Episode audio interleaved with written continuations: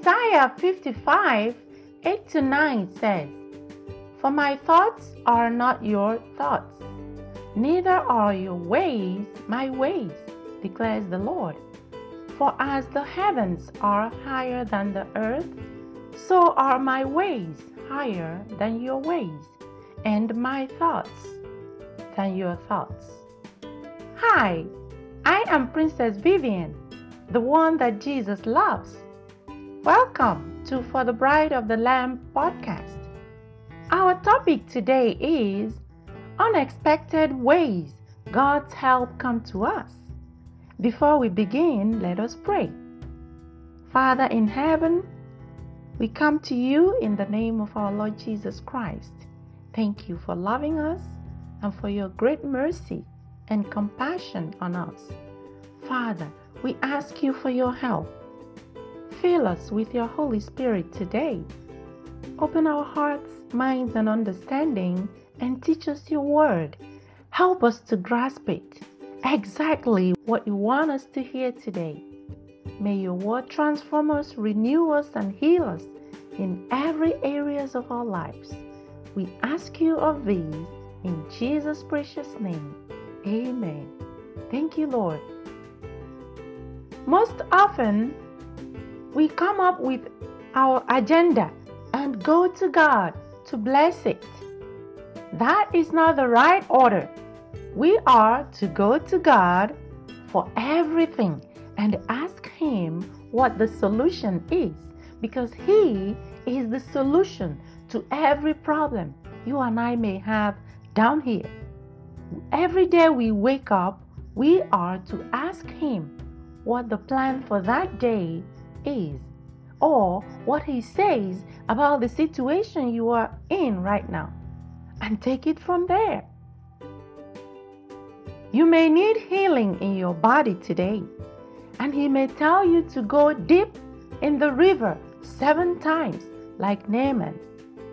In 2 Kings 5 1 to 14, it says, Now Naaman, the commander of the army of the king of Aram, was a great man in his master's sight and highly regarded, for through him the Lord had given victory to Aram. And he was a mighty man of valor, but he was a leper. At this time, the Arameans had gone out in bands and had taken a young girl from the land of Israel, and she was serving Naaman's wife. She said to her mistress, If only my master would go to the prophet who is in Samaria, he would cure him of his leprosy. And Naaman went and told his master what the girl from the land of Israel had said. Go now, said the king of Aram, and I will send you with a letter to the king of Israel. So Naaman departed, taking with him ten talents of silver, six thousand shekels of gold, and ten sets of clothing. And the letter that he took to the king of Israel stated, With this letter I am sending my servant Naaman, so that you may cure him of his leprosy. When the king of Israel read the letter, he tore his clothes and asked, Am I God killing and giving life? That this man expects me to cure a leper. Surely you can see that he is seeking a quarrel with me. Now, when Elisha, the man of God, heard that the king of Israel had torn his clothes, he sent a message to the king Why have you torn your clothes? Please let the man come to me, and he will know that there is a prophet in Israel. So Naaman came with his horses and the chariots and stood at the door of Elisha's house. Then Elisha sent him a messenger who said, Go and wash yourself seven times in the Jordan, and your flesh will be restored, and you will be clean. But Naaman went away angry, saying, I thought that he would surely come out, stand and call on the name of the Lord his God, and wave his hand over the spot to cure my leprosy. Are not the Abana and the Pharpar, the rivers of Damascus, better than all the waters of Israel? Could I not have washed in them and be cleansed? So he turned and went away in a rage. He turned and went away in a rage. This is where a lot of people miss God because he did not do things the way they thought he should do it. Who is leading who? You or God? God should be leading us, not we leading him or telling him what to do. Verse 13 Naaman's servants, however, approached him and said, My father, if the prophet had told you to do some great thing, wouldn't you have done it? How much more then when he tells you, Wash and be cleansed? Sometimes God's answers are so simple for us. We are looking for something big, but He gave us just a simple answer. We are like, oh no, that must not be God. And we are looking for something humongous, something big from God. God is a simple God. He's not complicated. He knows everything, but He knows that we don't know a lot of things. You don't go to a child and begin to speak your college grammar to a child. You come down to the child's level. you come down to the child's level. So, how much more go and wash and be clean? So, Naaman went down and dipped himself in the Jordan seven times, according to the word of the man of God. And his flesh was restored and became like that of a little child and he was clean. He could have missed his miracle. A lot of people are like this. We human beings are like this. Because it's not what we thought it should be. Who said that it should be what you thought? God says that His ways are not your ways, and your thoughts are not His thoughts. They are so different. We need people like Naaman's servants in our lives who can speak sense into us when situations don't make sense to us. Your river today may be to get up and exercise or stretch daily. It could be to stop some food that God has been telling you that is not good for you, but oh no, you want to eat it. It could be to join a good Bible based church and be constant. Only you know what God has been telling you. That could be your river today. In Luke 17 11 to 19, we see another help and solution in disguise that does not make sense, that you can easily overlook. It says, while Jesus was on his way to Jerusalem, he was passing between Samaria and Galilee. As he entered one of the villages, he was met by ten lepers. They stood at a distance and raised their voices, shouting, Jesus, Master, have mercy on us. When Jesus saw them, he said, Go, show yourselves to the priests. What? They could have said, Why should I go and show myself to the priests?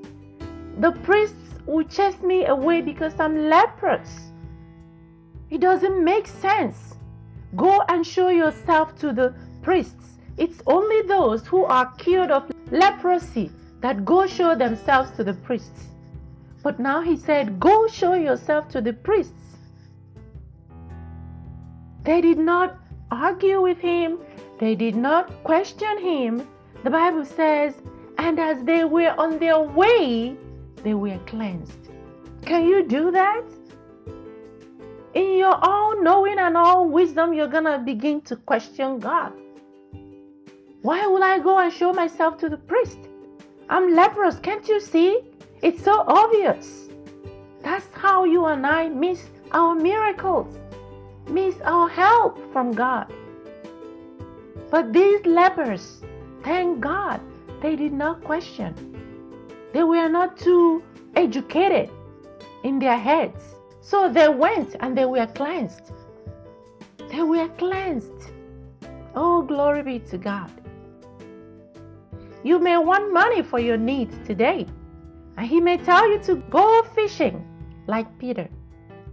Matthew 17 from 24 says, After they had arrived in Capernaum, the collectors of the two drachma tax came to Peter and asked, Does your teacher pay the two drachmas? Yes, he answered. When Peter entered the house, Jesus prompted him. What do you think, Simon? He asked. From whom do the kings of the earth collect customs and taxes? From their own sons or from others? From others, Peter answered. Then the sons are exempt, Jesus declared. But so that we may not offend them, go to the sea, cast a hook, and take the first fish you catch. When you open its mouth, you will find a four drachma coin. Take it and give it to them for my tax and yours. You know, Peter could have argued, I've never seen a coin in a fish's mouth. How come you tell me to go fish to get money and not go fish and take the fish and sell the fish and make money? No, he went. He went. And he got exactly what Jesus told him. God sends us help every day in ways that we don't expect. But we are missing them over and over again because they do not come in the ways that we thought they should come. We miss them. How many times in a day has the Spirit of God prompted you to say something, to do something, or not to say something, or not to do something, and you missed it over and over and over again? He is patient with us, but we are the ones suffering when we don't obey. So, your going fishing today can be go get a job and keep it. Stop jumping from one job to another. It could be stay put in the job that God has given you. Stay there. You don't jump out just because someone offended you at your workplace. Now you're going to go away from what God gave you. When God gave it to you, He did not say, everybody in that place is going to like you. He did not say, everybody is to be, you know, praising you every day you come to work. He just gave you that job to honor Him there, serve Him there. Ask Him, Lord, how do you want me to serve you here today? Don't go there thinking that everybody's gonna like you. If you are a believer, Jesus says, Woe to you if everybody speaks good of you. Jesus said that. It could be for you to start that business that He has been prompting you for years now to start, which you are so afraid or so lazy to start. Yet you are struggling financially. God will not rain money from above for you, my friend.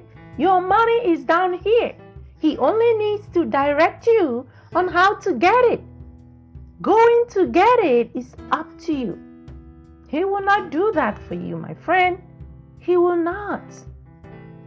So if you have not been listening, listen. If you have not been watching closely, watch closely to see how He is trying to help you.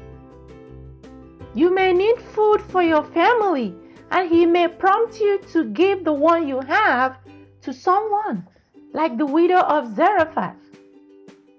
In 1 Kings 17 8 to 16, it says, Then the word of the Lord came to Elijah Get up and go to Zarephath of Sidon and stay there, and stay there. That's the key. Stay there where God put you. You need to stay there despite what's going on.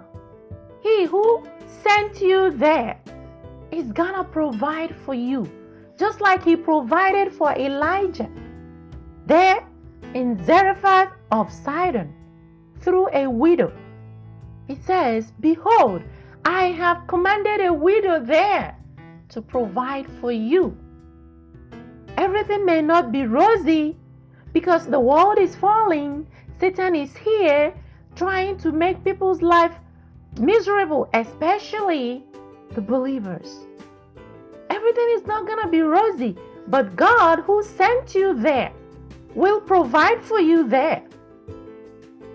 Where God sent you is the only place you have grace to stay and flourish. So Elijah got up and went to Zarephath. When he arrived at the city gate, there was a widow gathering sticks. Elijah called to her and said, Please bring me a little water in a cup so that I may drink. And as she was going to get it, he called to her and said, Please bring me a piece of bread. But she replied, As surely as the Lord your God lives, I have no bread, only a handful of flour in a jar and a little oil in a jug. Look, I am gathering a couple of sticks to take home and prepare a meal for myself and my son so that we may eat it and die. Elijah replied, Do not be afraid. Go and do as you have said. But first, make me a small cake of bread from what you have and bring it out to me. Afterward, make some for yourself and your son. For this is what the Lord, the God of Israel, says The jar of flour will not be exhausted, and the jug of oil will not run dry until the day the Lord sends rain upon the face of the earth. The woman could have said, Oh no, you stranger, who are you? Where are you from? Telling me all these things. I have told you that I have only a handful of flour, and it's not going to be enough for you and I. No, the Bible said, So she went and did according to the word of God. And there was food every day for Elijah and the woman and her household. The jar of flour was not exhausted, and the jug of oil did not run dry, according to the word that the Lord has spoken through Elijah. Wow. Wow. The woman could have missed it. She could have missed her miracle. She already prepared herself to eat the last meal with her son and die. But thank God, who helps the helpless, who comes to the aid of the less privileged. He came to her aid. He provided for Elijah and provided for the woman as well. Elijah could have told God, Oh God, you know, this is famine. The woman is not going to have anything at home. She's a widow and she has a son. She doesn't have money. Could have given a million reasons why he would not go. But he went, and the woman obeyed. The woman obeyed. Or you may be like the Italian regiment centurion called Cornelius in Acts 10 who prayed to the God of Israel constantly and gave lots of alms to people. God said that He heard his prayers and his arms came up to God. God saw what he needed. What was that? The gospel. And sent an angel to him to send for Peter, who will come and tell him about the gospel. Someone by the side will be like, how is that going to help me? How is Peter coming to tell me about the gospel gonna help me? God sending Peter to Cornelius was God helping him and his family. You may think that you need money to clean the mess you are in right now or to solve your problem. But who you deeply need is Jesus in your life if you don't have him already. And when he comes, he will satisfy the deep hunger in you that is actually making you to get into trouble, the deep hunger in you that is causing you problems. And he will organize your life. And you will find out that all these other things that were happening before in your life will just die down. It's like a storm raging, raging until the Lord Jesus comes and says, Peace, enough, and it will die down. You'll be looking for it, and you will not see it anymore. People crave for a lot of things. When your spirit is craving for its maker, it may seem like you are hungry for something, but you don't know what. You try to fill it with food, no, it's not going to satisfy. You try to party, it doesn't satisfy. You try to purchase a lot of clothes, it's not going to satisfy. You buy new cars, it doesn't satisfy. You go into drug, you drug yourself, you smoke, you drink, you do a lot of things. It doesn't satisfy. I bet you most of the people doing these things are actually trying to satisfy spiritual hunger with material food. It doesn't satisfy. Only Jesus can satisfy that. He's going to satisfy you from the inside that all these things, you won't want them anymore. You will not want them. But are you to listen to what God is saying, the help He is sending you. We need to stay open and not want God to conform to us. Your flesh can play games on you, you know, if you let it, especially when you don't want to do what God is telling you. We are to conform to His ways, which are better and higher. He sees the end from the beginning and knows it all. You and I only know now. We only see now. We only see now. But God truly knows what you want. He truly knows what you need. That which will satisfy you. His ways are not our ways, and His thoughts are not our thoughts. God's help can come to us in ways we don't see as help. So, what do you need today? What situation do you find yourself in? What is God telling you about it? Does it sound bizarre? Does your flesh not want to do it? Look out for those. It could be God answering your prayers. Ask Him for clarity and a humble obedience will open a door that you don't imagine in your life. A humble obedience. So look out, listen, check again. What and what has God told me that I have not done because I don't want to do that? That's not what I want to do.